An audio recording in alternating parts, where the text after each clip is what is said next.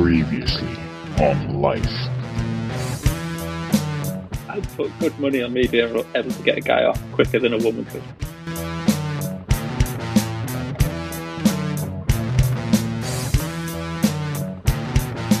But I could have quite possibly stolen Jane Austen original.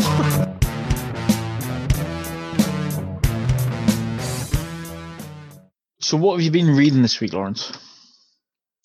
So I've just book on one of my cousin's recommendations, and it was the weirdest recommendation I ever had because he was like, "So it's a fantasy novel. The main guy has leprosy, and it kind of starts with like a sexual assault." And I was like, "What?" okay. I was like, "Well, I'm obviously intrigued. This sounds fucking weird." But um, I'm I'm maybe 45 minutes into it, and uh, so the guy uh, travels. I haven't got this far yet. This is from the description, but he travels to another fantasy universe where he no longer has leprosy and becomes the hero of the universe. But he says it's quite conflicting because somewhere in between, or maybe somewhere just after, there's there's basically a rape from the main character, and I'm like, how like I'm I'm interested I'm interested to see how it plays out because there's there's like nine books so with the same character. So I mean, obviously, there's some form of redemption arc after that. So uh, hold on, this is the beginning of the series. Yeah, there's some form of sexual assault. So the beginning of the series starts with a leper raping a woman. I, I assume it's a woman, but it was written in the Oh, sorry. so it's probably Sorry. So this nine book I series haven't got that far yet. with a leper raping somebody or something, And still being the hero. and then pr- proceeds to become the hero of nine or I think books. another another universe where he's not a leper. How There's been you, inklings of that. Like how can- how can you become a leper and not a leper in another? Well, maybe the other universe has antibiotics or whatever cures leprosy. So I don't. This book start. This book starts with a leper who possibly finds somewhere else to cure his leprosy, and because he's cured his leprosy, he rapes somebody, and then you see that? eight other books precedes it. that's pure speculation. I haven't got that far yet. This doesn't seem like a synopsis that I don't want to get into. I was like, got to, he said, he should say, if you don't like the first book, don't bother with the rest. oh god, that makes it. That makes the first book sound like it's the best of a tough read. It's like, or if you can't get behind the rapist, you're not going to ever get behind him for the next eight books. If you But, can't get on the, the good side of the bad man, then fucking don't bother reading the next nine novels. So yeah, that's uh, that is the Thomas Covenant series by um, the author's name by Random. Stephen Donaldson. Stephen So, yeah, Donaldson. I am. I am. I mean, I'm I'm not far enough in yet to have a proper opinion of it. It, it seems fairly normal. I mean, the fact that he's got leprosy is just weird. I mean, I'm not to lie. it, it seems fairly normal. Your whole synopsis is a leper rapes a woman and gets nine books out of it. I I haven't got to that bit yet. All I've got to is the main character is a leper. it's definitely a leper. yeah, he's lost a couple of fingers. So, um, Hold on. So the main character has leprosy. He's lost a couple of digits, but he still writes books. While he's struggling to write books, he wrote his first book, became famous, got lots of money. Then his wife has left him now because apparently leprosy is you can pass it on to kids quite easily, according to the book. I'm not sure if it's scientifically ac- accurate, but yeah, I, th- I think that could be right. So- I don't think it, it's- I don't think it's contagious, but it's hereditary. I'm, I'm, I mean, I'm not a leper Is it not? um, is it not some sort of bacteria? Leprosy. Leprosy. Let's have a look. Isn't it? The way Can you co- can you the book contract leprosy? is an infection by the bacteria Mycobacterium leprae. All right, yeah. So so it is a, a living organism rather than a yeah, like rather than a hereditary disease. thing. Also known as Hansen's disease. Ooh, I feel sorry for Hansen. I don't fuck. mm, bar for that motherfucker. fuck Hansen. but but yeah, so not not much has happened to like towards the sexual assault or the fantasy element of the books. So so far you've understood that there's a leper who's lost fingers, is a famous author, and has writer's block. Yeah, that's pretty much it. It's starting to get a bit weird because it's now starting to get a bit weird, is it? yeah, because there's there's people turning up that like he thought he saw someone across the road, and he was like, "Ooh," and then turned to go and pay his bill. So it's it's. I mean, it was written in the seventies as well. Oh, I, I, I'm genuinely fucking interested to see how this turns out. I really am. Like the, was- the, it was the written in the gave me, I was 70s. like it's going to be very um, curiosity at this point. yeah. Oh yeah, I assume it's going to be very PC. It's it's going to be beyond PC if it's. Written, written by a white dude in the seventies. to, to be fair, it's starting off with leprosy, so it's obviously you'll have HIV next. So, but I'm not, I'm not, I'm not uh, yeah. You literally have to tell us what it's like next time, because that's yeah, uh, uh, I'm, I'm looking forward to continuing with this book. I have no idea where it's going to go. I mean, of, of all the things, that's literally like the most random thing you could possibly come up with. A leper, This leper. a rapist leper with writer's block. You know what I mean? To get nine series out of that, that's impressive. because the last one was written in like 2013, so it, it kept going for a long time, 77 to 2013. That's like 40 year. It was, Yeah. a jo- it was a George R. R. Martin who's wrote this, isn't it? he has other books, I believe, that have less rape and fewer lepers. that uh, doesn't sound as interesting, funnily enough. Yeah, it's hard to get behind the uh, yeah, leprosy-based fiction.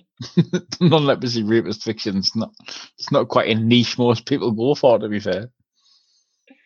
But uh, yeah, let us let us know what it's like, please. because, um, I'm really intrigued Yeah. to not to not listen to it, but I want to know what happens. I don't want to get that involved.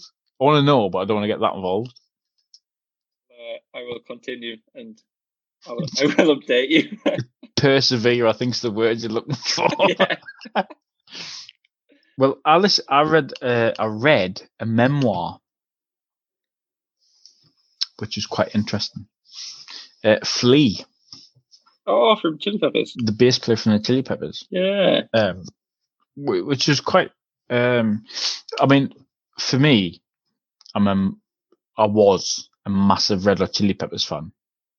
Certainly growing up, and then Flea's released his memoirs, and I kept putting it off and putting it off and putting it off. But then uh, my brother said that he bought it for his missus, and I was like, "Well, I'll give it a read. I'm going to give it a read." So I read it, and it and it wasn't like a memoir of his life up till now because he's mid fifties, mid to late fifties. It was a memoir from him to the beginning of the Red Hot Chili Peppers. Oh, right. So, like, pre chilies. Yeah, it was every, everything. Like the it pretty much ends the beginning of the actual Red Hot Chili Peppers. So it's it's like it almost ends at the point that you have known him. It's yeah, pretty much. Yeah, You didn't know. it's everything you didn't know about them, which is really insightful and quite nice to learn. Yeah. Which then led me on to Anthony Kiedis, which is the singer from the Chili Peppers, his autobiography, which I'd read before, but I'd never finished. I got like three quarters of the way through. But because I'd read, Not enough uh, leprosy and rape for you. well, that's what I meant. I was just like, there's just there's no leprosy, and There's where's no the rape? lepers in any of the chili peppers. No, What's going on? It's like, there's no songs about lepers, and that just just killed it for us. It's just lost all interest. You know what I mean? We've got like 800 pages in. There was just no lepers, and I was like, "This isn't for me." So I was like, so I read Flea's memoirs in a weekend, and I was like, right, I'll, I'm going to start Scar Tissue again. So I read that. What's the difference between memoirs and autobiography? So memoirs is more of like a published uh, diary. Ah, not like a, a, a written up book. With, yeah. and an autobiography is describing how it went. You know what I mean? And it, it, it is it is set out in a not in a diary form, but in a kind of this happened then, then this happened, then this happened, and then this happened, where the autobiography is like we did this, and then they describe, and then and it follows on kind of thing. So, so I read the memoirs, thoroughly enjoyed it, and I, I knew Scar Tissue went beyond the memoirs, and the thing is with Flea, he said that he didn't read Anthony's biography because there's so much in love with each other as friends and the, but they're also chalk and cheese as people. Yeah. So he didn't want to read what Anthony wrote about him and upset him. And he didn't expect whatever he wrote Anthony to read and it be kind of conflicting. Yeah. Yeah. I So- can see that. so I read the memoirs and then I read Kiedis's biography. And to be honest, they're exactly the same. So Oh, for so the, they tell the same stories. from each other side, express. Yeah, yeah.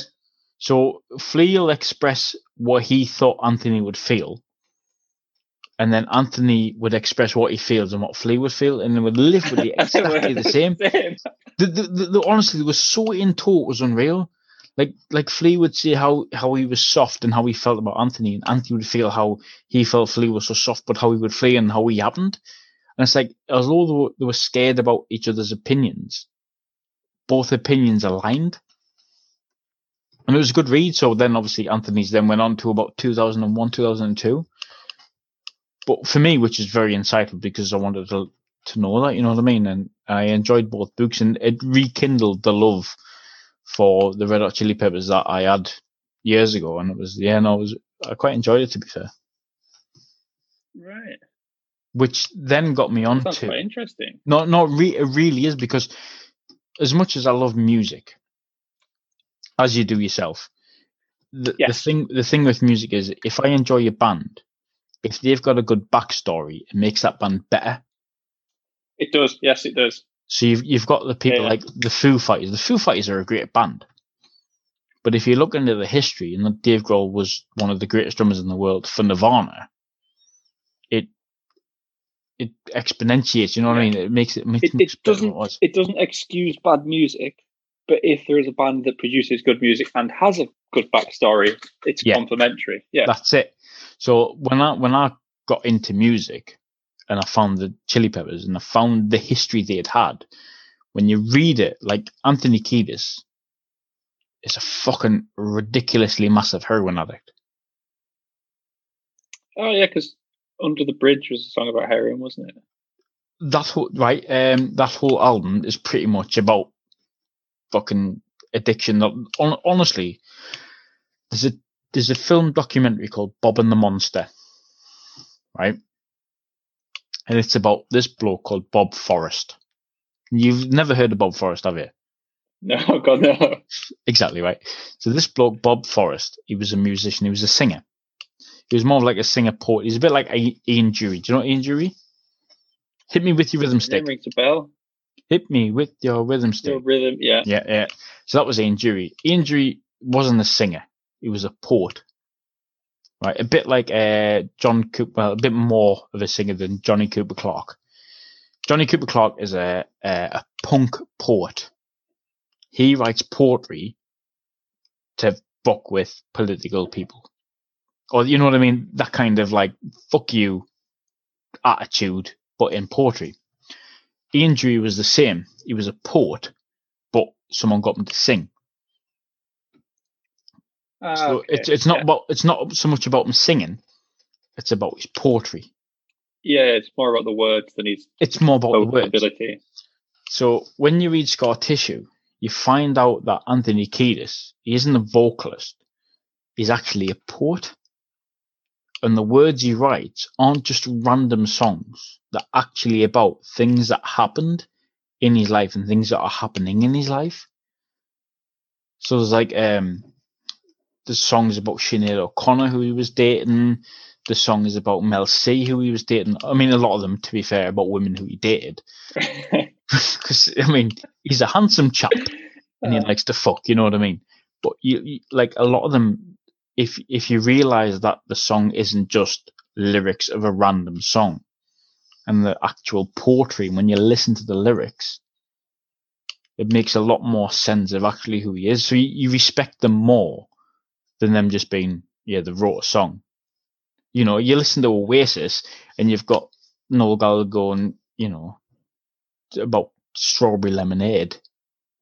You know, it's just like there's the difference between someone actually creating this connection with poetry to someone who just writes lyrics. And he explains that throughout the, the biography. Venice Queen, which is a song on the By the Way album, it's fucking, it's an amazing, beautiful song. But if you listen to the lyrics, when he tells you what it's about, it's about this woman who was like a promoter for them called Gloria.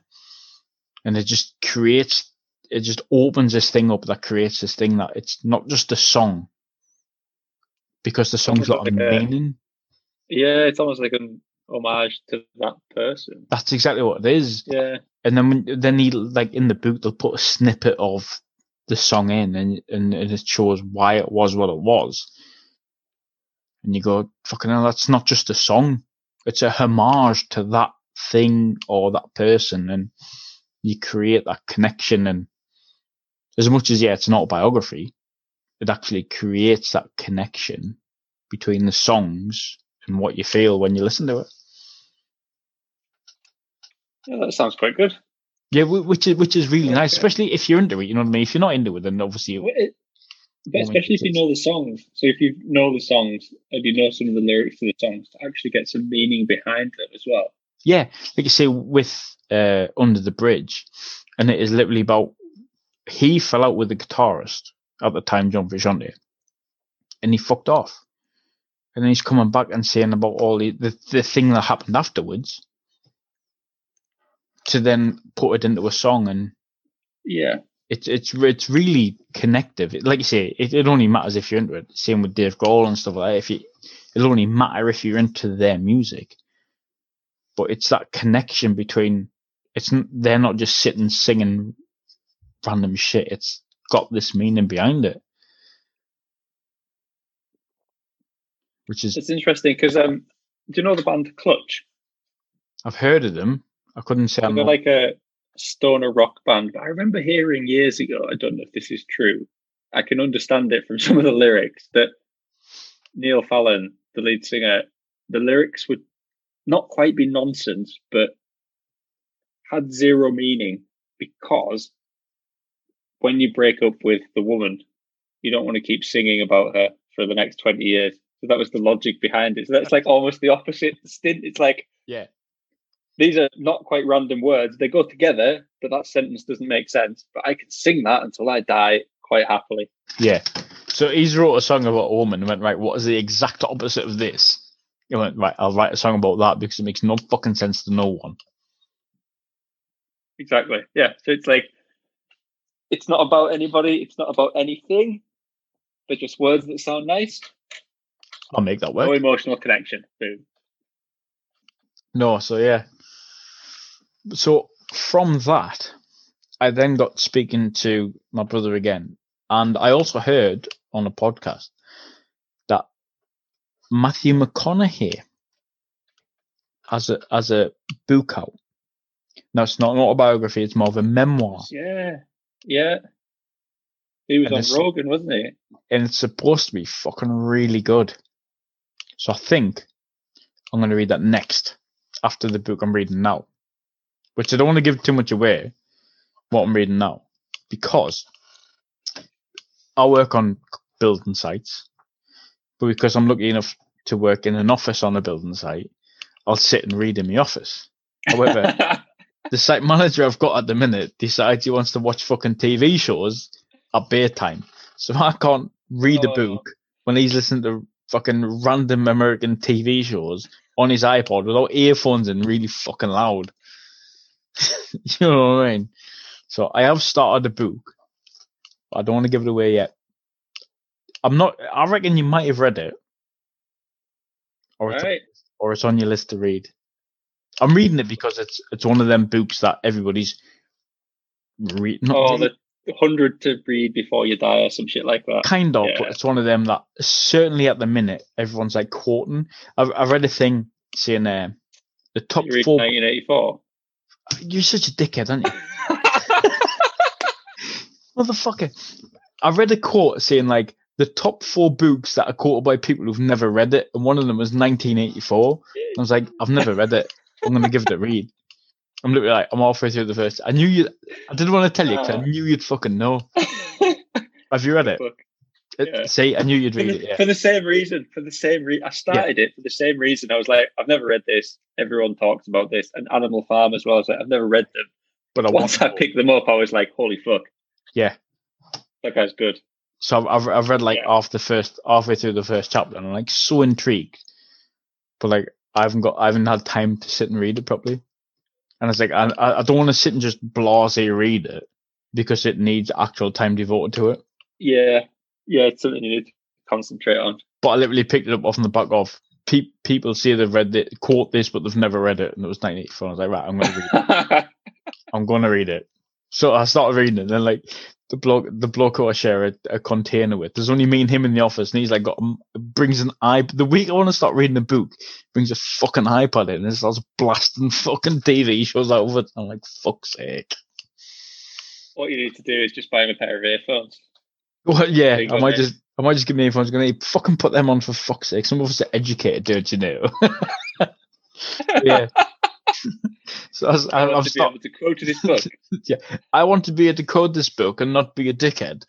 Uh, so yeah, I've started reading 1984. Spelt 1984, not the letter, the numbers, not numerically 1984. I was going to get the audiobook, but I paid 99 pence for the fucking, for the book form. Did I not read somewhere that it was? Did they not put it as the numerical 1984, but then it was changed by the publishers? no, it, it was, it was originally the, the word 1984. 84, right? And- And, then and then- it to And then they changed it to the numerical version to make it more hip and happening. Yeah, oh, that makes sense. Yeah. So, but no, like I say, I've, I've read off the first chapter and it seems very. I actually read the bit where he he was writing it in the Isle of Jura, and I think he wrote the whole thing on the Isle of Jura, kind of, Right. and and that because the way that that place was reflects in the book. Not that I've ever been to Isle you know what I mean? Tried the whiskey, yeah. I quite like the whiskey. I have no other, I have no other relevance to the place whatsoever. But yeah, that kind of uh I started reading that after I read like the four people quote, and then you look into it a bit more. And, yeah, Yeah, I did. Um, but for exactly the same reason, I I read it now, but I first tried to read Aldous Huxley's Brave New World, and I, I just could not get into it. Couldn't fucking get into it at all. And then maybe last year, I was like, right, I'm going to try it again. Got the audiobook. I was like, I struggled to past where I got to originally, and it was a it was a much better book. But again, that's one of those where it's like it's such a pivotal book that everyone talks about. You kind of like, well, I feel like I've got to at least read this, even if I forget everything that happened in it. At least I've read it once. yeah. At least I've gone. Yeah, I've read that. Yeah, Yeah, what happened in it? I can't quite remember because it was shit, but I have read it. Yeah, it's a fifty percent zone out, but still, I read it. Yeah, yeah, it's on my list. I was at Are uh, you um? Oh, go on. Nicola's cousin got married in London in St Paul's Cathedral under, underneath. So if you if you got an an OBE or an MBE, you Right. or your kid can get married at St Paul's Cathedral at the chapel underneath the main chapel. Her um, husband uh, was the son of an OBE or an MBE or something of that sort. So anyway, they got married down in London. It was, it was amazing wedding. It was really nice, beautiful, absolutely stunning. Um, I've completely forgot what the fuck I was going to say now. uh, shit. Fuck, I we're talking. just getting excited that which one of the Jacksons had an OBE. But Exactly. So They're gonna- married. They're married them into an OBE What were we talking about? What the fuck were we talking about? or reading books that uh popular and pivotal. Oh, that was it. Yes, right. So anyway, I went. so we got married. Anyway, we, we went to the night do afterwards, and what she wanted, I think she wanted like old things on the night do. Anyway, like there was like books, holding like a candle in the middle, right? And and I found this book that was holding a candle in the middle. There was Emma by Jane Austen. Yeah, you know Jane Austen. Right. I know. Yeah, Pride and Prejudice. Jim. Yeah, who wrote Pride and Prejudice? One of one of her other books was Emma. Emma. You never heard of Emma? No, it was it was like it was on par with Pride and Prejudice, but this just wasn't a random book. This was like an an original print book. You know what I mean? That someone had found in a charity shop and went, "Oh, I found this book." This was a fucking. It's like a fucking first edition one. That's what I mean. This was like an like I looked at this book and I said, and I went, "This isn't this isn't just a book." And Nick was going, "Who's Emma? What's Jane Austen?" I'm like, "No, no." I was like, like, like, don't get me wrong. I am completely not within the literature market. I was like, "Well, Emma is one of our books, and this isn't a reprint in the 1980s. This is like." I was like, I think this is one of the original fucking prints. It's like, what are you on about? It's like, I'm taking this book home because I think this is a book that could be worth something. I've still got it in my So. Hang on a minute. You stole a book from from a wedding. Yes. I, I could have po- I could have quite possibly stole a Jane Austen original from a wedding from St Paul's Cathedral. Yes. I haven't read it, but I have it. I, I do have it. You can take the boy out of Sunderland there. Hey, that is it. That's correct. But I will pinch anything that is not nailed down. and might be valuable. Yeah, like I literally looked at this book and went, that could have more value than a kebab. I am taking it. yeah, she'd never heard of it. And I'm like, no, this is like one of Jane Austen's finest of works. And I think this could be an original print. it's like, the fuck you on about? I'm like, just shut up and put it in your handbag, will you, for fuck's sake?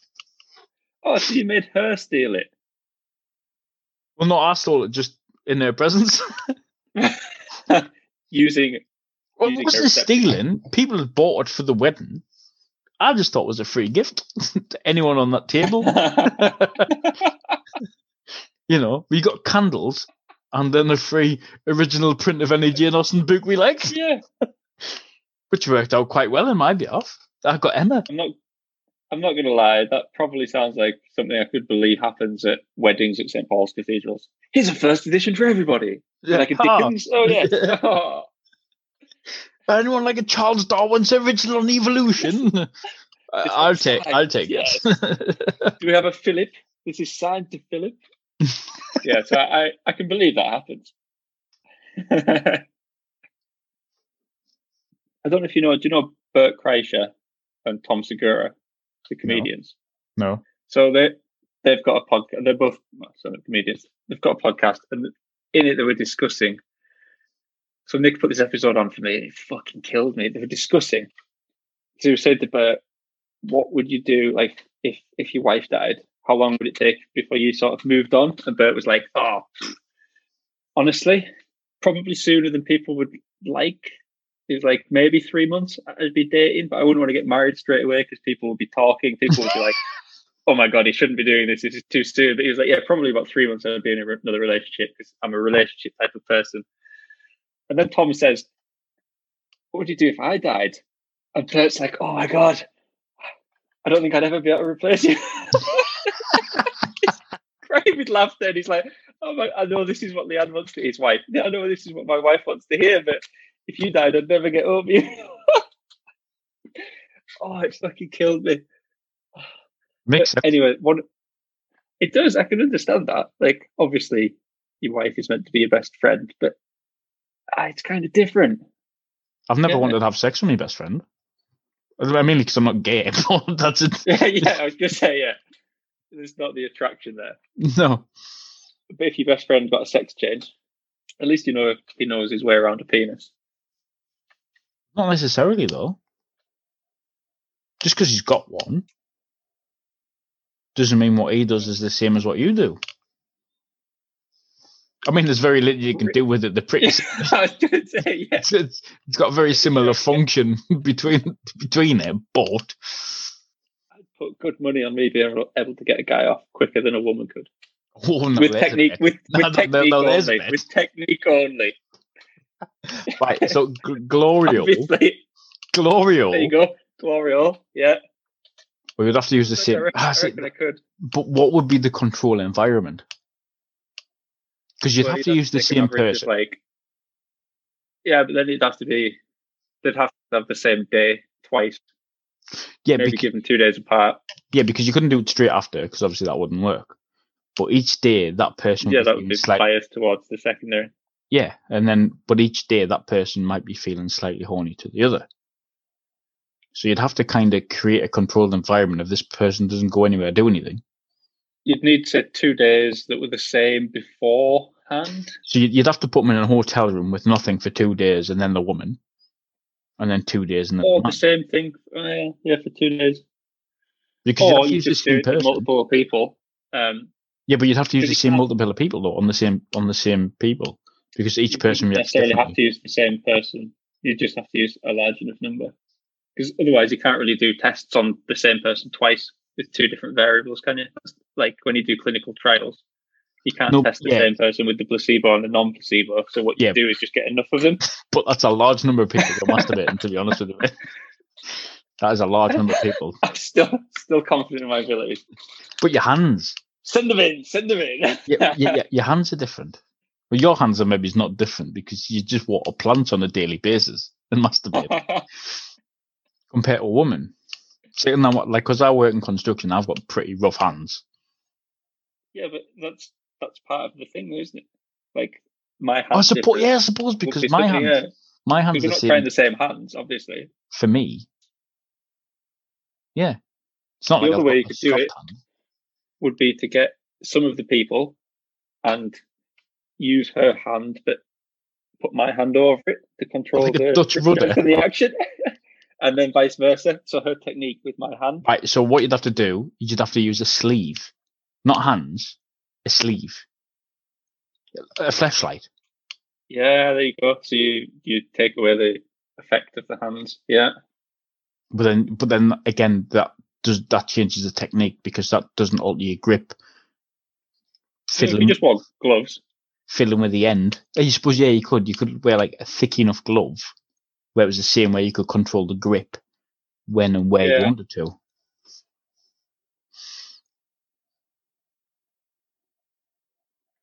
Still confident. I'm I'm still confident before a woman. I'll give Stormy Daniels a ring. I'll get in touch with Stormy Daniels. I heard she needs the money, uh, and we'll see uh, see what we can come up with. I'll build us a glory hole. I'll get thousand men on board. Because what we could do is save the sperm and donate it. See, good, good for the world, They, they have to sign up to donate their sperm. anonymously. Right, I'll get in touch with the sperm bank and Stormy. Depending on the country, anonymous doesn't matter anymore, does it? Because they have a right to find out who the dad is. Yes, So do, people that have given sperm in the past anonymously, and it's like, oh, by the way, we've changed the law. yeah. Give us CSA. Kids. Yeah. Yeah, I, I want Look, 80 quid a week for every child that we've created from sperm anonymously. I wanted to buy a fucking PlayStation. I needed some money. I didn't expect kids. Yeah, that's it. I just wanted the new PlayStation, so I whacked off in a dodgy sperm bank, and now and now I'm being accountable for a hundred pound a week for the child maintenance. Right, I will. I'll do that then. I'll get in touch with the sperm bank and a porn star who's willing to masturbate off a thousand men. That'll work. I mean, Five hundred each. yeah, you have to pay them though. What the porn star? Yeah, they're not going to do it for free for science. Oh shit! Yeah. And if they're being paid, I kind of won't pay as well. Otherwise, Ah, see, then, you, then you're in, you're introducing a variable there because she's being paid to do something, so she might be a bit more committed. Whereas I'm like, I just want to be proved right. But I, I would be more committed to be money- proven right than being paid. depends how much they're paid. If it's like five grand, I'm quite happy to be wrong. to also get paid five grand. I'm quite happy to have egg on my face, metaphorically. All right, so you, both get paid the same, then it's just a matter of principle. What we need to do is we need to find a woman with the same principle She's confident she can get a guy off quicker than I can. who's up for Yeah. the competition, yeah. And then that way, it's a head on head, head to head. No pun intended. A competition. I'm pretty sure she'd win that one. well, there's money involved. Everything has a price, Lawrence. Everything has a price. Um, yeah, something I can't practice. You could. You could get a, a Yeah, rubber one. I haven't, I haven't achieved that. You can't get a rubber one. You could get a rubber rubber what? Rib. So that I can go right down. not on yourself. You could get a. But it doesn't matter because you would know the technique that you would like that you could do on some on the on the the fake one. Yeah, that's a good point. Good point. There'd be no messing around with random strokes and shit. It'd be like business done. Fucking go. That's it, straight to the point. Yeah. Oh, you know what? I I, I stand behind that one as well. I reckon I, I reckon I'd stand a pretty. I'm less confident on that one, but I reckon I'd stand a pretty good shot. Having the sperm bank ask if they accept spat out semen, and we'll get a thousand people together, a woman who wants the competition, and see who wins. yeah, long as Uh, what's the minimum? You, you said five grand before, but that was for wanking off. oh god, the suck off five hundred dude. At five grand, that's ten dollars a person. That's too cheap. I'm pretty sure hookers get paid more than that. You're mm, not far off, yeah. I'd want. It can't be ten pound for a blowjob. That just seems absurd. I'd say at least twenty. Ten grand. You see, but now they've got to use condoms, so it's not like they're spitting anything out. And if you get a flavored one, I could literally just make them all wear banana flavored condoms, I mean, if if that's if you like bananas, then yeah, fair enough. just like I've been practicing. Yeah. yeah, I don't know what they taste like. I imagine it'll taste more like the fake banana medicine than the actual banana, but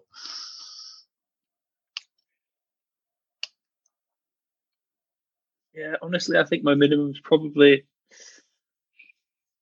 It's going to be absurdly high. what your class is absurd. Oh god. So 'Cause, I mean, I'm, I'm to be fair, out of all this, I'm in for a blowjob, man. So name your price. I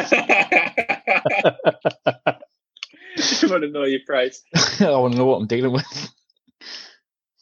So, oh god, I'd want like fifty quid a head would be twenty five grand. That's not a year's wage. I'd probably want a year's wage. Fifty guys, a couple of minutes each. Five Yeah. I'd, I'd want. I Sorry, five hundred guys, a couple of minutes. so hold on. That's If a there's 300, minutes, 326 in a, in a year, so that's like more than one a day. So if you want holiday, oh no, no, I'd, I'd, I'd be doing it. Um, non-stop, I'd be doing it in a row. Yeah, yeah. I get this over do and an done eight with. hour I take the rest of an- the year off. doing an eight-hour shift. I'm not mental. Right, like get it down to five minutes on an eight-hour shift. So, uh, 16 hours. Yeah, that's a long time. What's that? Twelve? You could do twelve an hour. eight 1,000 hours. minutes divided by 60 is 16. No, you, d- you don't want to No, do more than an eight-hour shift, though, do you? So you get twelve done an hour on an eight-hour shift. That's ninety-six a day. Oh, that's still a week. So just- I mean, yeah, that's that's a week. Yeah, but two. buyer's remorse had set in after like two days. after two, just after two days. like two days. Going to sleep and waking up and being like, oh, fuck, Man, me throat's sore. not deep throating the man. Be come might, you, you might not have a choice. This is for science, man. this is pure scientific research. It does that. This is to make you feel better against a woman. I'm confident in my uh, masturbation abilities. So what have you been watching? So I've, I've just started watching um, Connected on Netflix. Ooh, what's that about? So it's a show by Latif Nasser, the guy from Radiolab. Right. Now I'm familiar So, with Ra- Radiolab. so the show is, I suppose it's documentary style. It's A bit like Radiolab. it's things that a bit like uh, Radiolab, yeah. Um, weird things and how they're connected. So like one show was on dust, and then it'll start in like the desert, and then how dust reduces the effect of um, hurricanes, uh, ends up in the the rainforest and all sorts of things like that. It's like how things are connected. But the one I watched today it was Benford's Law. I don't know if you're familiar with Benford's Law. Not quite. So basically, when you measure pretty much anything or any sort of series of numbers, you're going to get the first digit of all of the, pardon me, the majority of those numbers is going to be a one. So like 30% of the numbers are going to have a one as the first digit. And then I think it's like 17% as a two. And then it drops down to like less than 5% have a nine as the first digit. And that law stands for like everything. So if you measured the distance between the distance from Earth to other galaxies,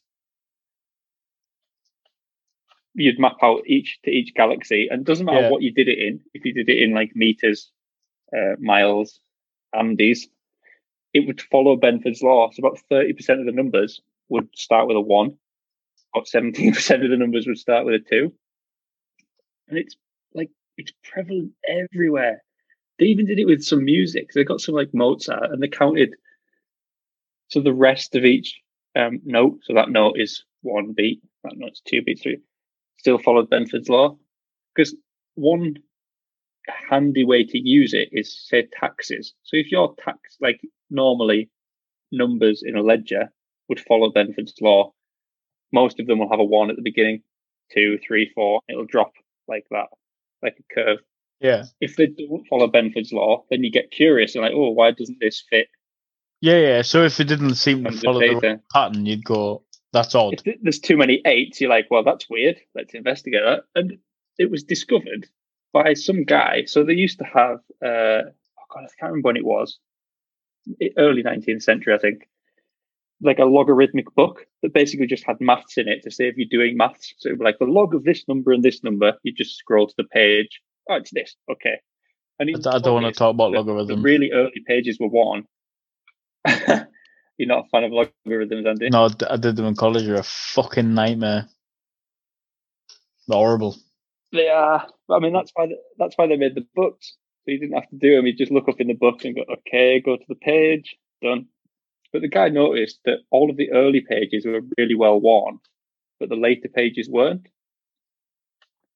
So from So there was a pattern of everyone using the same like, rhythm. that was the, same these are the most common numbers yeah, used. yeah. But it just shows up everywhere. And That's on Netflix. Netflix, really good show. What's it called? Um, other than that, I've been connected. I don't, who who who, uh, who presents it? Latif Nasser Latif Nasser. is um. And- I mean, if you And he's quite easy. oh, it's it's it's his enthusiasm. I'm like, it's it's nice. It's endearing. It's like, how are you in, Is- so is it- enthusiastic over this? But Is it a bit like? Oh my god, my mind's gone again.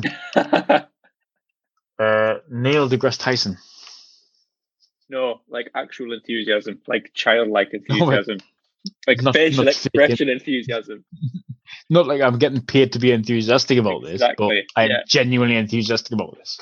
If he, if it's just because he's getting paid, then he's a fantastic actor. Give him an Oscar. yeah. He's like he's like Walt Flanagan. Give him an Oscar. Uh, if you told me he hates his job, I would be shocked. I'll give that a go. But no, that sounds well. That sounds right up my street, anyway. I thought, I, did you watch um? Did you watch that series with? The fucking Jesus, man! My mind's gone completely blank. What's that fit bloke called? That fit bloke called. Oh my god, what is going on with my head today? I mean, you're gonna have to narrow He was in that down. yeah. uh, Zac Efron. Oh, okay. Yeah, yeah, I'll give you that. Did you watch it? No, that's the Netflix Zac Efron thing, isn't it? Yes.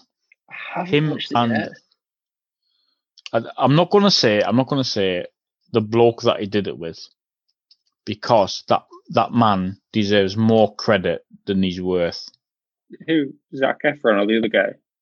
No, no, the other guy. I don't want to say. Have you watched that program with Zac Efron and that bloke in it? Because, in all fairness, that other bloke deserves just as much credit as the Efron does. Uh, Zac Efron, Down to Earth, with Darin Olien. Have you have you watched the series at all? I haven't. I've heard a lot about it. Right, so Zac Efron, as you know, is Zac Efron, who is this all singing, all dancing, very fucking Hollywood sexy man. Darin Olien is a very healthy, a very Adonis kind of fella. Fucking, I'm googling. And- and and they've, they've ended up on this path together. And in all credit to Zac Efron, he's he's very good at it. You know what I mean? He portrays the story. He comes across very well, and he he extrapolates. Whether he extrapolates or whether whoever else extrapolates and makes him see it, he does it very well. But this Darin Olien again is the same. He, he's all for the healthiness and the the planet and such like, and it is a very good, informative series on Netflix that is very eye opening. I think the most eye opening one is the water. They're in LA, and the- there's there's Zac, Darren, and uh, Anna Kendrick. Do you know Anna Kendrick? Yeah, the actress. Yeah, Yeah. yeah, the actress who, from Pitch Perfect and other such films. Um, and the, in this restaurant in LA, and there's a sommelier. You know what a sommelier is, don't you? A wine person. This is a water sommelier. Ooh, so like waters from different places? Yes. Oh, fucking So hell, Blazy, that turn- sounds awesome. So what it turns out is different waters from different places have different uh, microbes per million. Of course, yeah, yeah.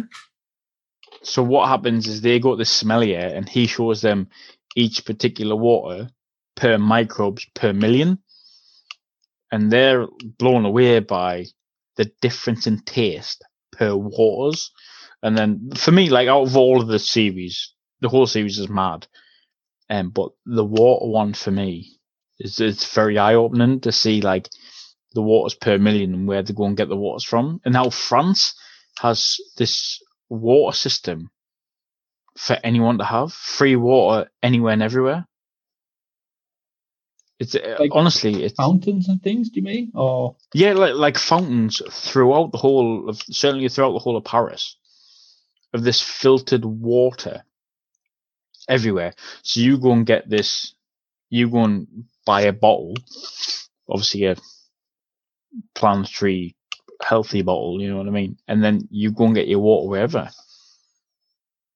The whole, the honestly, the whole thing's mental. That that episode stood up me more than the other ones, and but the other ones are very insightful.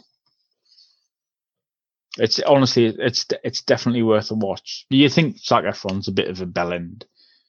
I, Well, actually- I, I watched Baywatch and I fucking loved Zac Efron. I've I haven't watched I haven't watched it yet, but I want to watch it. Oh, It's on me. It's on me to watch list.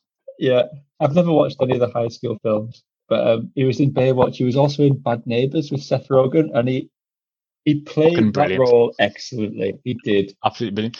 Which like when he started and he was in the, the singy bullshit and all that shit, you thought, Ugh, Zac Efron. But, I mean, But then he's done these he's done these niche things where you go, Oh. hmm, I quite like him. Yeah. It's Zac Efron. You know what I mean? But then honestly, watch Down to Earth with Zac Efron, and you'll completely change your opinion of him.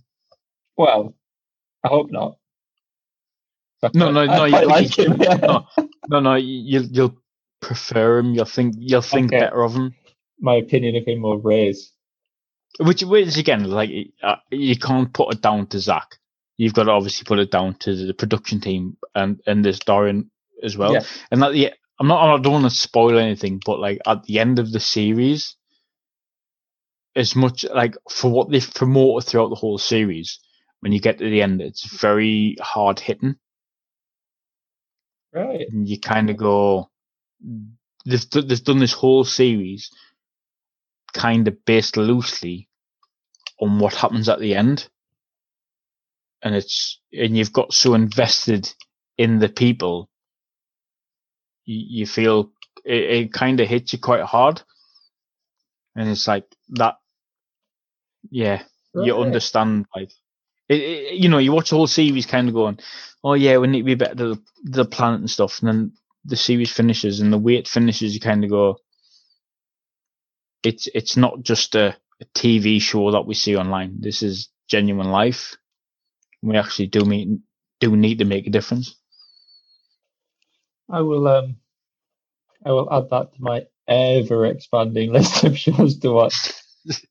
the shit to watch what else is on your list i tell you what is on your list are you up to date with WandaVision Ah, I haven't watched number four. I've watched number three, but not number four. I watched number is number three in color. So number three is the baby and the um, the black woman that arrives and disappears.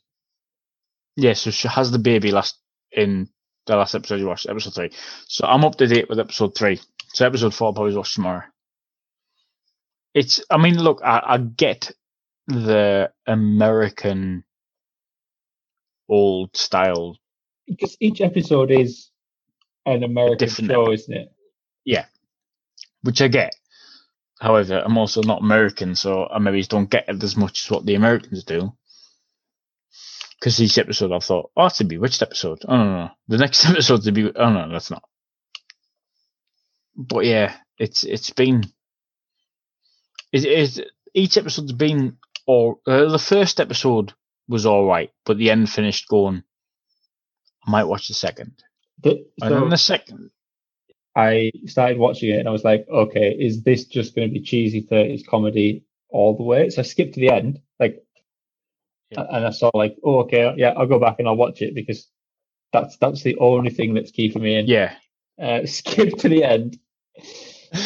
No, and you realise that wasn't this two bit load of rubbish. Yeah, and each ending has been like, oh, so I feel like you could probably just, if someone makes a supercut of the endings, puts them together. yeah, you might get an alright TV show. Yeah, or an all right episode. yeah, like I said, I watched the first one and like it got 25 minutes, whatever it is, got right at the end and went, this is a bit shit. And then the ending kind of went, oh, but actually, I might watch the next episode.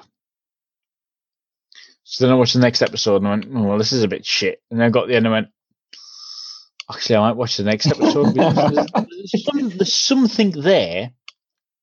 And then the last episode was a lot more Like, intriguing. Yes, that fence.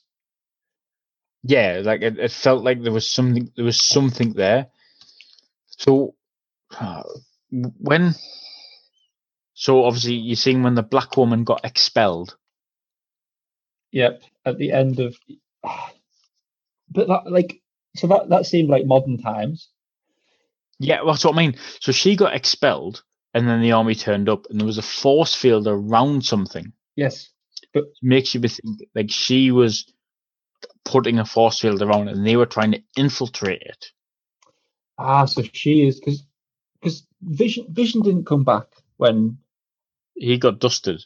did yeah, yeah but he he got this the what no whichever stone ripped out of his head Hmm. and died Power, whatever it was. but and he doesn't have the stone in his head in the series does it i can't No. i can't remember him having it so when is it set because if he get if he comes back from the dusting I don't think it's set when he's actually alive. I think it's her imagination so the whole thing is in the scenario. because I, I read some So- comments about um the comics where she she like basically made everyone who is a mutant have zero powers anymore throughout the whole Marvel. Is very universe. powerful. Yeah, so I wonder if that's got something to mm. do with it. Well, like you say, when when the in the last episode, when the last got expelled, it showed you a military base, and everyone went to pick her up from military wagons and whatnot. And there seemed to be this kind of dome around an area. So I think she's created this psyche dome and she knows what's happening, but she's trying to live this perfect world of the things she saw and grew up with Yeah, the things you to keep from. the yeah, because she knows that Vision's dead it doesn't want to accept it. and she doesn't want to accept anything that's happened. So in episode two, when the bloke with the bee suit comes up and is like, "No, I'm not having it," she skips back Yeah, ten of seconds course. and she's pregnant, and then every all of a sudden everything's fine. So it makes me think as if she knows what's happening. She knows that she's not in the right situation, but she can't handle it. So she's creating this world, and these people are everyone she knows that's not in the world, her and Vision, are trying to infiltrate it to get her out. Yeah, I can see that. You've got me really hyped for episode four now, Andy. But I don't know where this lies within the timeline of her from when Vision dies to when she beats Thanos. Because in Endgame, she says, You took everything from me. And Thanos goes, I don't even know who the fuck you are. Paraphrased, but yeah. But yeah, so I am paraphrasing. Apart from the word fucking, I think I'm pretty much back on. Like, he goes, I don't even know who you are. So she hates him, and he's like, I don't even, what are you? And was it three or five years? Uh, It was five years. yeah, so It was at least five years difference between the snap to and the, when end. the next film, yeah, yeah. So it could be when it originally happened, Yeah, pre Vision disappeared. Because she, 'cause she was there when Vision went, she was, yeah. and all of a sudden Thanos disappears. She can't cope, and she create this scenario where she and Vision live this life that the the happiness she knows is only being portrayed through terrible bloody American TV shows. Not saying the terrible, sorry, that's a that's a bad analogy. But all she Oh. knows is what's being portrayed through American TV shows, Yeah, which each episode would portray whatever TV TV shows they're portraying. I don't know because of what fucking American TV shows. I got bewitched. Oh, well, I assume bewitched. I guessed. Well, not bewitched. I thought Bewitched on the first, second, and third, so I'm not quite sure. yeah, when she was doing all the um, like cooking the meal and everything's just floating around. Yeah, but again, the only American TV show I watched as a kid was Bewitched, so it could have been any one. Yeah, yeah. I don't know about the others. I don't even know what others would be. Golden Girls? You just naming shows now. You've got no frame of reference, have you? I, I, I literally have no frame of reference for American old American Mash? TV shows. Maybe Mash will be in there. No, I mean that was only early nineties, was it not? Yeah, but they, Well, I suppose it they're was coming forward in time, aren't they? Like they Yeah, were but I don't they know. were don't know black and white and then- start from. colour. When did color TV start? Sixties. I think this. Well, even if you said a show, a a decade. So you went fifties, sixties were black and white, seventies was color. So you still have eighties, nineties, noughties. there might be more for those eras because there was more shows, wasn't there? I, in all fairness, I thought there'd be more black and white, Oh, they're gonna do like a fucking Frasier episode. That would be amazing. and then a, Vision's brother a turned up. Just another neurotic vision. and then you've got Seinfeld, Oh What god, yes. Roxanne. Everybody loves Raymond. Vision as Costanza. That would be amazing.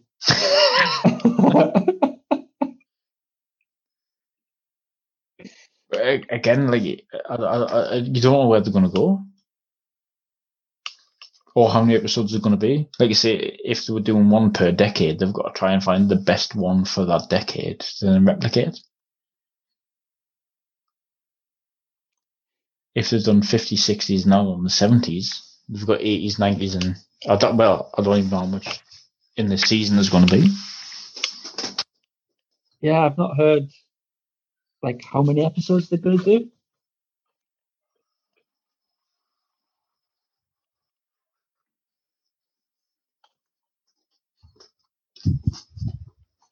It's a, it's a weird one because you'd think it was it would seem pointless for them to then go back in time as well. you know what I mean? It, would seem pointless for them to bring out TV shows to then go, "This is what happened four year ago." You'd expect a continuity. You would, but it gives them more options, doesn't it? Because they're going to have a Scarlett Johansson film. I can't remember the part she played. Black Widow. Yeah, Black Widow. They're expecting to have a Black Widow film, weren't they? Yeah, because she died. She was one of the only ones that actually died, wasn't she? Yeah. No, no, she's she survived the click. No, she just she threw herself. Oh no! Wait, no, no, yeah, she, No, she jumped off. Yeah, because in Endgame, Yeah, there's yeah. only Captain America and her that's still actually alive in the Avengers. Yeah, but then she, with um, the new Jason Bourne, she throws With herself off. Hawkeye, Hawkeye. Jason. Bourne. I can't remember his name. Who with them? Who, with them other franchise man? Yeah, Yeah. So when they when they go and get the the stone the Soul Stone. She sacrifices herself, but that's itself for death him, you yeah. can't bring back. no, such So as she didn't. Gamora. She didn't re-click. no, Ah, but G- Gamora, they got her from the past, didn't they? So the potential Gamora that's in there now is the past Is Gamora, Gamora. not the dead Gamora, because she didn't really, she didn't know Peter Quill, did she? no, and he was in love with her, wasn't he? Yeah. So could they not do that with Black Widow? If they could go to a time when she was alive and pull her out, yeah, they could. But then that breaks. before Hawkeye was running. Plus, you've also got Doctor Strange who could do fucking anything whenever Yeah. he wants. He's just stubborn, isn't he? He doesn't want to. The bastard. But again, it leaves it all open for interpretation, Because um, which isn't a bad thing. It's not no, it's a very Nolan-esque thing, isn't it? fucking Nolan needs anything to. Any, have you watched Tenet since we last spoke? I've only watched it once. I really want to watch it again I've only watched it once, and I I do need to watch it again. because I, I after I found out that Kenneth Branagh, Keith Branagh, Kenneth Branagh was speaking backwards, so that the scene was filmed in one way. I sent yeah, I sent you that link, didn't I? did, yeah, it like showing what he's saying because it's not just speaking the word backward; it's getting like the right tone and the inflection and that's things. n- that's Nolan down to a T. Yeah, he doesn't want to do things to look right. He wants to do things that are right, and that makes a film a film. Like, but again, if if you were a normal person watching it, you would never have thought, "Oh yeah, he's filmed that backwards." You just oh, go, no, you wouldn't like. "It's it's, it's backwards." They just put a green screen up and did it all separately. That's the logical thing Yeah. to do, but yeah, Most people would have filmed that and then reversed it. Christopher Like, like, "No, no. I want my actor to learn them words backwards, perfect." we're paying you. You will learn them backwards. and I want you to act it perfectly backwards. That's what I'm paying you for. That's what I want you to do. It's it's the weird walk backwards as well, because when you walk backwards, it's not like if I said I'll just walk backwards to your door. You would walk very differently to if I reversed you walking. So it's like it's yeah, it just physically learn up. to walk backwards. Which, when we spoke about it, like for James Patterson to be the next Batman, I did. I, I, Robert. I like Robert the trailer. Just say James Pattinson. Patterson. Yeah, he's the he was author, the he? author, wasn't he? Yeah, Yeah, he's the author. He wrote them books. For Robert Patterson, the actor, to be a Bond f- person in the trailer as Batman when he's got his cowl on, he looks very good. As a Bruce Wayne, he looks fucking terrible. Now I wondered how that would work, but after watching Tenet, I have more faith. I- Oh God, I will, I will hands up go. James Patterson Robert Pattinson. fucking sorry, Robert Robert Patterson acted a fucking blinder like He And he yeah. he he he stole, stole that for me because I was not expecting that performance from him. no, Then- no. Again, I, like- I, when I seen him, I wrote him off. Yeah, oh god, yeah. I just thought it's the fucking the kid from Twilight and It's a Harry it's, Potter. it's a vine apple. It's a vine uh, vine apple. the vampire nonce. You know what I mean? I was like, yeah, I'm not interested. but, but you know what I mean? That's what I thought. Is he's that fucking vampire. vampire. he's that vampire nonce. I'm not interested in his bullshit. I suppose And then he did it. he did it fucking really well. Yeah, Yeah. like he, he did it so well. I'm like, yeah, I'll I'll credit where credit's due. Yeah. Like I went into it thinking, oh god, I almost wanted to hate him because of his past performances that I haven't actually seen. I must clarify. but I was like, I'll, oh, I'll agree with. I, yeah, I haven't seen any. Well, I've seen like one of the vampire things, not through. I wanted to watch it, but it was on, and yeah, as far as I'm concerned, he's one of them vampire nonsense. Not that I've ever watched his performance, but I assume they're So- all vampire nonsense. I am assuming the shit. Let's be fair. If you're a vampire that's 400 years old, someone in their 60s, that's that's borderline, isn't it? That's nonsense. Well, So someone in their 20s is like, ooh, that's 380 years younger than you. uh, yeah, that's definitely a bit So I'm assuming they're all Border- vampire borderline. borderline. Yeah, but again, he's one in one of them shitty vampire chick flicks. He's obviously not built for fancy fucking sci-fi action films. But like you say, credit where credit's due. Yeah. Oh god, yeah. He he played the fucking blinder, like And it, absolute blinder. he's got the chin of a Bruce Wayne. Like he's got such a chiseled face. Well, in in that, yes. But from the clips I've seen of him in the new Batman film, he looks like this weird emo teenager. Oh, creep. Oh, he's doing the emo Kev Batman. Oh, okay. Uh, But I, I'd prefer chemo, like chemo. that, that white wine must be good, isn't it? uh, what am I on now? I'm on Flagstone Poetry, uh, South African.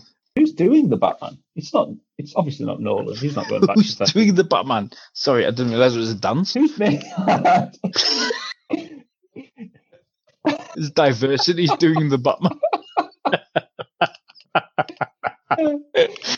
well, Robert Pattinson is doing the Batman clearly. Who is directing the Batman? Robert Patman. Robert Patman. Robert Oh my god. Fuck my side. Robert Robert Patman's doing the Batman. I don't even know what it's called. I've, I've, I've just typed in Batman, but that was a bad choice because obviously there is Yeah. a fucking lot of Batman. yeah, I'm looking. I'll look uh, for uh, James Patterson Batman. Wikipedia. it's, it's not bringing me any any help whatsoever. Oh, there's quite a cool Batman dressing gown. The, it's called The Batman. It's out next year. It's called The Batman. Yeah. It is directed by Matt Reeves. Don't know who that is. Uh, no, no. Other films Matt Reeves has done has Let Me In, War Against Planet of the Apes, Dawn of Planet of the Apes, Cloverfield. Which Cloverfield? Just number one. Uh, Is it- yes, wasn't it? Just called Cloverfield, yeah. So he's done War of Planet of the Apes, Dawn of Planet of the Apes, Let Me In, Cloverfield, Conviction Miracles, Felicity, the TV series. I saw that the um, the James Bond was delayed again. Yeah, I think they finished it. They're just trying to put it off Yeah, when cinemas are back in, just so they make as much money as possible. that's it. They were worried after um, Tenet made money, but not enough money. Yeah. Once they realised that TV shows that were being released didn't make as much money as they hoped they were going to make, uh, they bottled it. Like uh, Wonder Woman's been released for like you can I can buy it on Sky, but it's like sixteen quid. I, I watched it legally through Disney Plus because it's on there. you joking? No, no, it's on Disney Plus. Oh, I didn't realise that. I'm pretty Well, sure it's on like 1984. 1984. Yeah, I watched it. I really enjoyed it. Oh, I didn't realise it was on. Had Pedro Pascal in it as well. I don't know who he is, but I'll take you with. Oh, the guy from Narcos. I watched it. Oh, Narcos is a fantastic show. Um, I, I actually like Narcos Mexico as well, if I'm honest. It's on my list, but I've just not got that far. He he played. Um, oh, he's, he's the Mandalorian, of course. Oh shit, yeah, him from Game of Thrones. Yes, something Martell. Yeah, I know what you mean. How far are you on Mandalorian? I'm up to date. I finished the. Have you watched the last episode? I don't think I watched the last episode of series one. Then I will. I will not. oh, yeah, but series one. yeah, All right. Yeah, yeah, they're well behind. I think I think I'm about like episode five or six of series one. Oh, the end episode of season two is like. It was amazing. What have you been eating and drinking lately? Oh, eating. So, as I mentioned previously, I got the HelloFresh kit. Yeah. I, uh, I, they they give you too much rice, in my opinion. Too Much I- rice. I- too much rice. They gave me like 300 grams of rice for four meals. So what I did was I used one of the so the rice came in two bags, which was handy. I used one of them, 150 grams, and then I just I had two meals instead of four because I'm not gonna lie, the portions for four people were a bit poor. It was like 90% rice. I was like, yeah, fuck that. What I'm gonna do is I'm gonna split my main into two and then have some rice with it, which I feel worked better. Other than that, what else have I been eating? That's pretty much it. My diet has been fairly boring recently. I've No. been hello freshing it. I a North Indian lamb and lentil curry. That was good. We had fish and chips at work delivered. That was quite satisfying. Ooh, posh. It is, yeah. It's uh I don't know why, but it's just really fun to get food delivered to work. Of course it is. It's, it's a special treat. It is, uh, it just feels cheeky. Like ah, you walk through reception, people look at you, they can smell your fish and chips, and you're like, yeah, fuck you, Yeah, I'll work fish it. and chips. Yeah.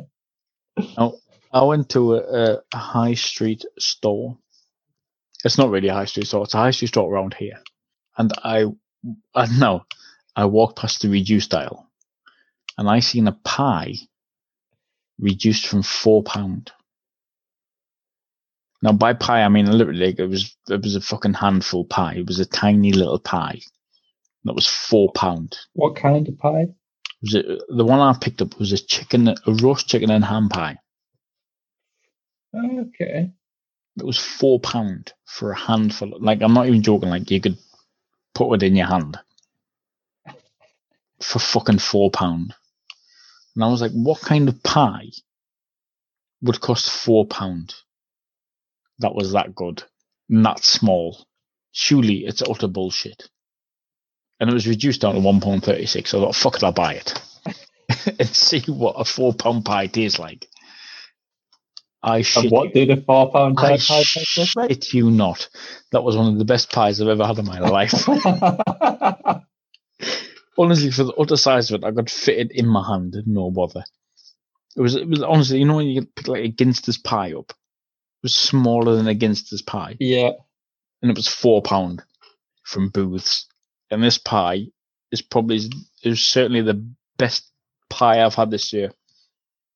You see, now I get stick for the rare occasions that I'll go to like Marks and Spencer's to buy stuff, but some of the shit they have there is just not on par with anywhere else. Like they do yum nuts, which are donuts made out of yum yum, because yum yum is like Yeah, stacked yeah. pastry, so they make donuts out of that. I'm sorry, I think they're like they're maybe four pound for three, or they're three pound for three. I don't know. They come in a little pack. My fucking god, they're amazing. No other supermarket comes close. Like the quality of some of those things is absurd. Yeah, yeah, I could see that a four pound pie was amazing, but again, I would not have paid four pounds. no, I would never have paid four pound for it. But like I mean, the pastry it could have been more pastry, but film wise, honestly, oh, one of the best I've ever had.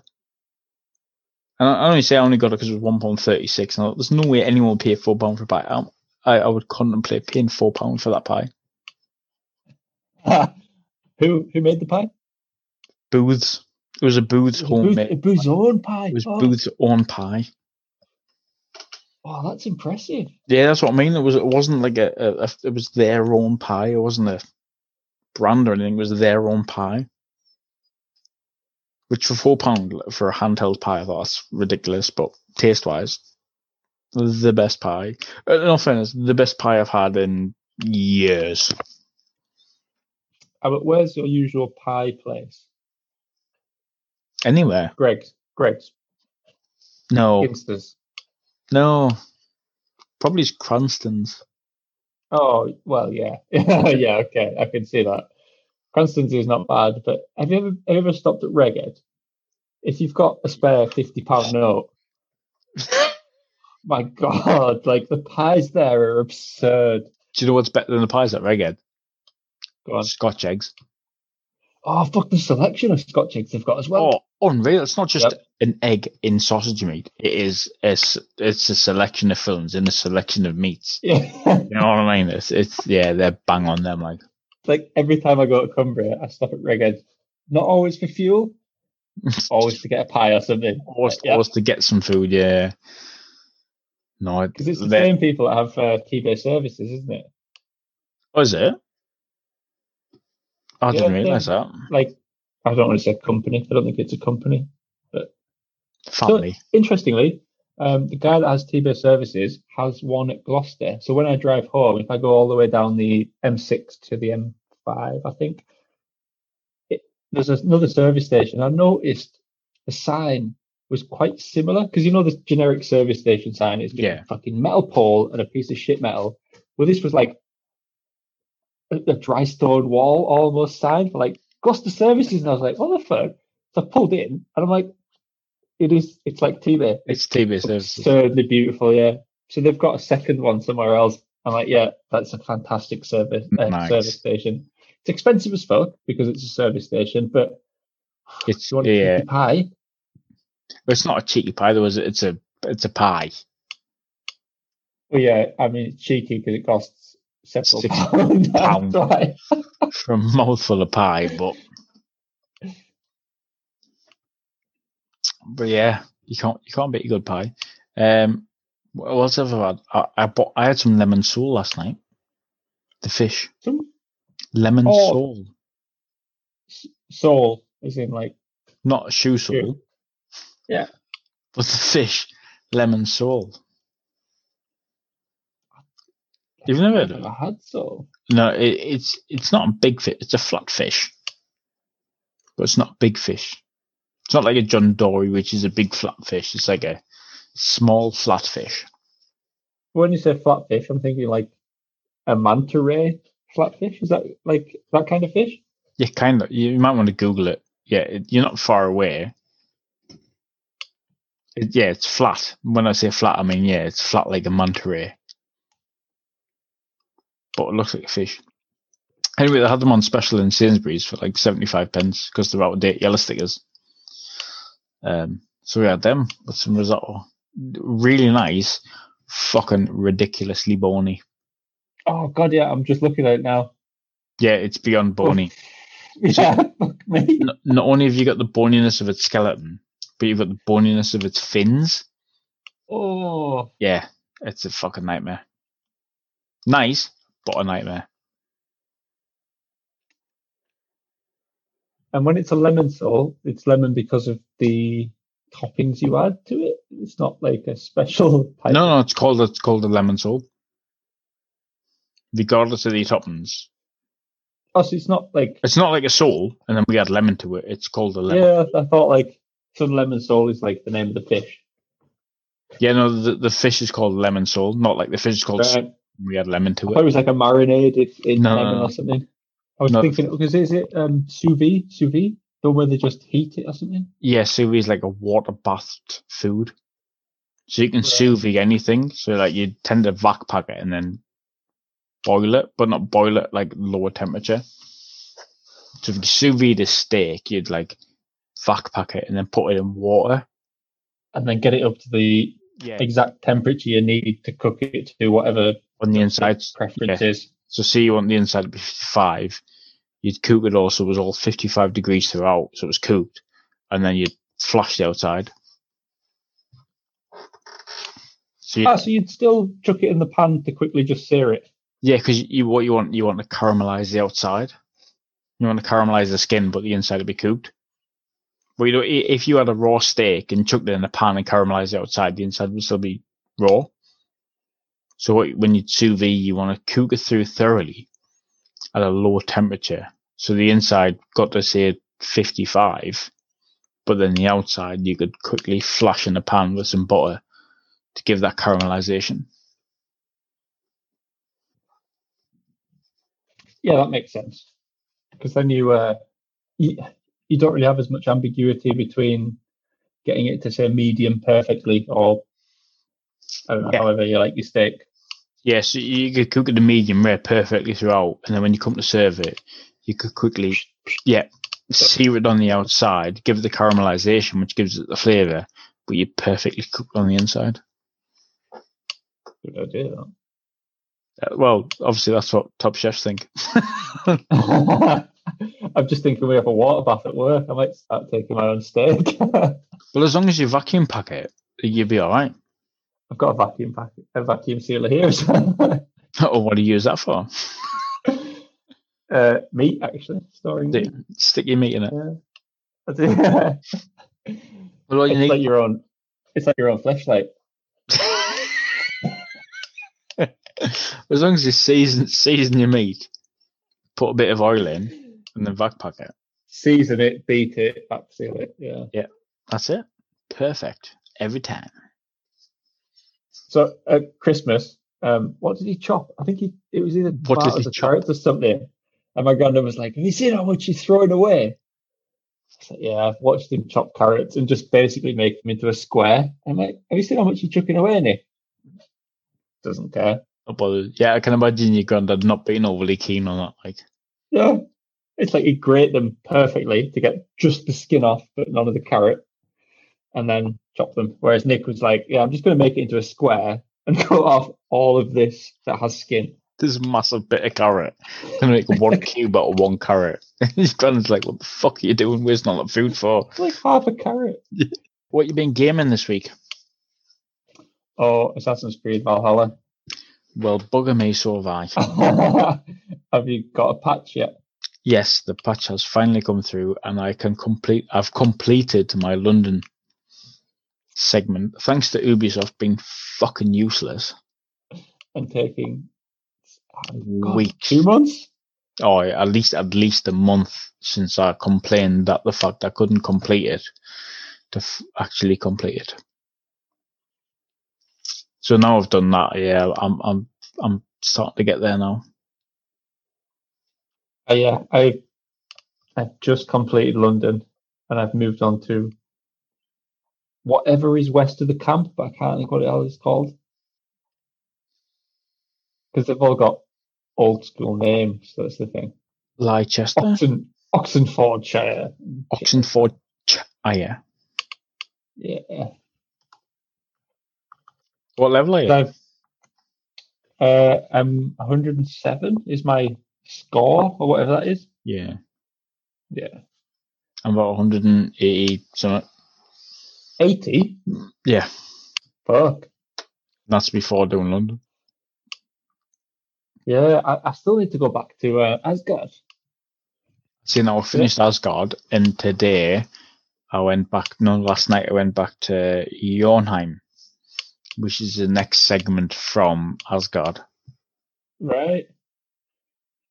Because I was like, I wasn't a high enough level to do Asgard. I did the first mission to start it where you close the gate, and I basically uh, ran around, got them to follow me, ran to Thor, got them to fight Thor, and then ran and quickly closed the gate because it was like two hits, I'm dead. Yeah, So I was like, okay, I've done that. Right now, I'll go back to England, and I'll wait till I've leveled up to an appropriate level to go back to Valhalla. So I'm, I think it's ninety is the suggested. I'm past that now, so I need to go back and do those missions. See the thing with Assassin's Creed Origins, Origins, that was very like I remember getting level twenty, and I think I was eighteen, and the the person I fight was twenty, and it was such a distinct level I couldn't defeat it, so I give up on it, and there was that big of a map. Where with this one, the levels aren't as bad as what the the predecessors were. Yes, because I'm I'm 107, and I took on. I can't remember what the you know when you raid somewhere to get supplies. Yeah. It was red. It was like mm, I was not that level. It might have been 160, and with patience and a couple of times, I can do it from 50, 53 levels or skill Yeah. levels below them. It takes a lot longer, but I was like, I kind of want to upgrade my character, so I'm gonna fucking plow through. Yeah, if, if you if you hold back from fighting and just get the raided bits, yeah, you'll be alright. Yeah. But I, I just love running in with like two axes. Fucking me and Eivor just having at it. No, I could have chose any weapons because with the level I'm at, I've always had two axes. And then yesterday, I realised I had a hammer. So I've got a, ha- That's it. I've got a hammer in my right hand, and now I've got an axe in my left. But I haven't played enough to realise what the difference is. But you can you can switch as well. There's like key combinations that you press and they'll throw it into the other hand. Yes, yeah, yeah. I think I've unlocked. I think I've unlocked that within the schematics of. You- Uh, Are you using your dad's axe? yes, I've I've just used Varin's axe throughout. I'm like, I also I'm only wearing the Ravens clan clothes. I've only just changed from the Ravens clan, but I've, whatever I've changed to, I've kept continuity, so the whole outfit's the same. Yeah, see, I, I do have another outfit, but I'm like, fucking Ravens clan for life. Yeah, I'm that's gonna what I, upgrade it and I'm going to use it. That's it. That's what I thought. And then I've got this other one that's similar, but just slightly off. But it's not like this Western thing. It's like that's their kind of style. So, but I've bought hairdos and tattoos as well. So, but no, it's turned out quite good actually. To be fair, I'm pleased of sorted the the missions up because I bought played it like for 50 hours and then I've kind of lost hope in it. But now I'm back on it. I'm pleased. Yeah, it's a actually. So I haven't played Cyberpunk in a while. I loved it. I love the game, but I'm so I put in like 120 hours into The Witcher, and I'm pretty sure if I put The Witcher in now, I've probably still got missions to do. Like there's still things for me to get on with. I'm in Cyberpunk. I'm at the stage now where I'm at the last mission because it mentions beyond this point is the ending. So I just haven't done that. I was like, oh, I'll just go and mooch around. But like, I love the game. It just, I don't think it was big enough. I like a big game. So, you I've done the end mission and I think I've done every variant of the end mission. Because when you oh, get after to you've gone back and then, So when you get to it, it says like any further from this point, there is no saves. So I did one version of it, finished the game, went back to the save before that, did the next one, went back to the save before that, did the next one. So I think I've done it about four or five Right. times. So I think I've done every ending, and every ending always takes you back to the same place. Although you finish the game, it takes you back to that beginning of that mission. So it doesn't matter what you do. It's like, yeah, you finish the game, but there's still more game to do. But I had loads of missions to do. So whether or not it'll, I mean, obviously, I'm assuming it'll still tell you you can go back to it, but you've probably got less than me to do. but you, you only do, you, you go back to the save before you did the last mission, don't you? So you'll always have the last mission to do. Yeah, so whatever you were up to before you said, yes, I will do this mission, you'll start back from there. Yeah. So the last mission will always be in your mission log. Yeah. Oh, you've got this mission to do. Yes, I hate that. So even with the Outer Worlds, I was like, I kind of want it ended. yeah, so even if you've got one mission or hundred missions left to do, when you start the last mission, you will you'll that's your last save point. Because there's no going back once you start that last mission. That is it, like that is between from there to death. Whatever your death may be, it's from there to death. It's gonna be yeah. Yeah, that's annoying. It's annoying when you choose the wrong The- death. you need to go back Thankfully, you can fucking go back. and do all like twelve of them. Yeah, I think I've done five. Oh god. The first one I did, I was so disappointed in myself. I chose the wrong option. it was so fucking horrifying. It was annoying. you see, that's what I liked about The Witcher because I didn't look at the ending options, but the ending options required you to do earlier things to get a specific ending. yeah, And I got what would be my favorite ending once I read all the other endings. I was like, yeah, I got the fucking best ending just by fluke because I made the right choices throughout the game. Because I couldn't have gone, "Oh, okay, I'll go back to. I, I usually have a lot of saves. I like, yeah, I could have gone back 20 hours and started again. It's like, I'm not doing that. I'm going to accept my fate. So I was really lucky with that, that I got the ending that I would prefer. yeah. Well, I think I texted you playing Cyberpunk when I was like, I think I picked the wrong fucking ending here. For me, going like, let's end it now and start the mission. To like five minutes later, going, fuck, I'm dead. what, the fuck's- what the fuck have I done? But yeah, like you say, with, with this one, well, I thought you'd you'd be kind of directed into one ending. No, there's lots of different endings. Like,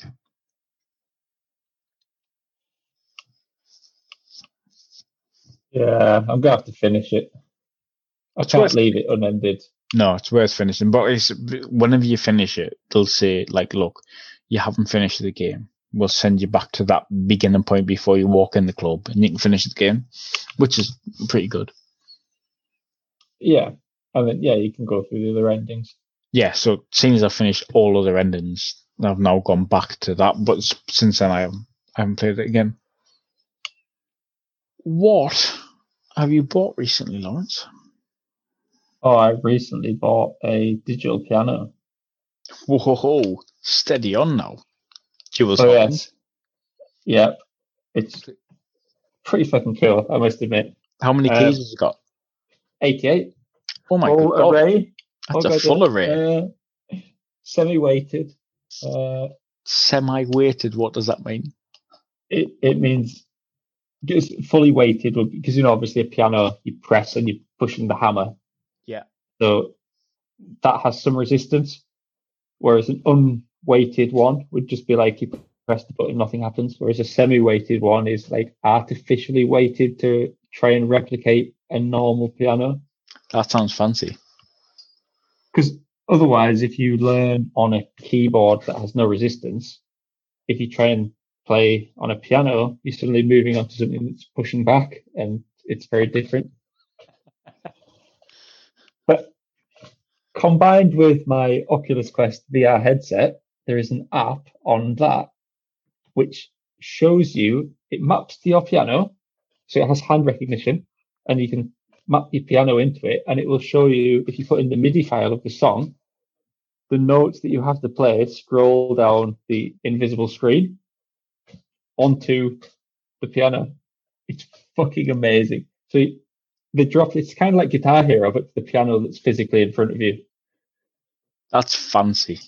Like it's seriously impressive. It's not easy. Like my No, I can't imagine it's not. I was playing Moonlight Sonata number one at 15% speed, and I could just do it because you've got like a long time to see when the note comes at 15%. But my God, even then, I'm like, this is still difficult. And another song I tried to learn, I was like, yeah, I can't do this. I spent like 10 minutes going from the first duh, duh, duh. So the first like three, not the first three notes, the first three bars, yeah, like fucking hell. I was like, yeah, it's difficult, let me say, but fun. I'm still enjoying it. So Yeah, we, we got a, a my lass's mum. She had a, a keyboard that was going out. I was like, I'll take it, and I, I want to learn. So I found a YouTube video. Video one showed you where like A was and how to work back from A.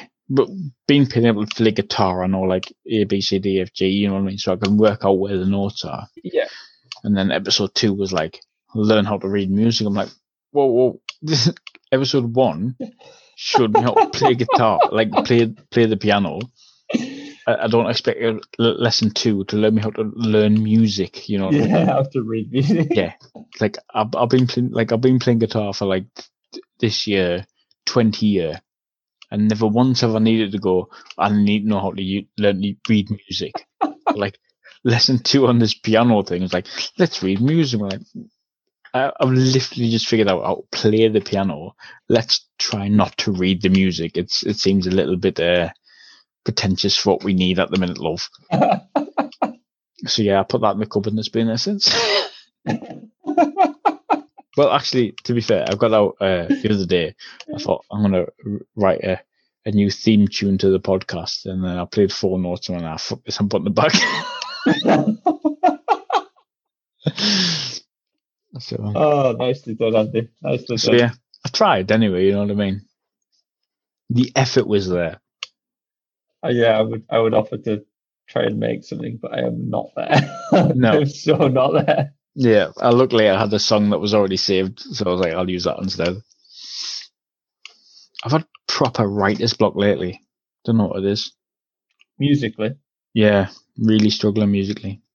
Just absolute blankness. Maybe the um the repetition of lockdown and life is finally caught up. Maybe it's like I said, not much has changed for me. Maybe it's what it is. Maybe it's because it's the same old, same old.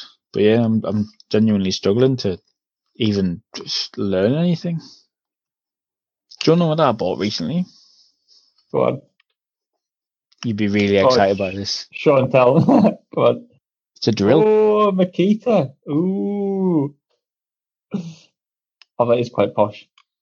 But yeah, I, I kind of got wrong when I said how much I paid for it. Yeah.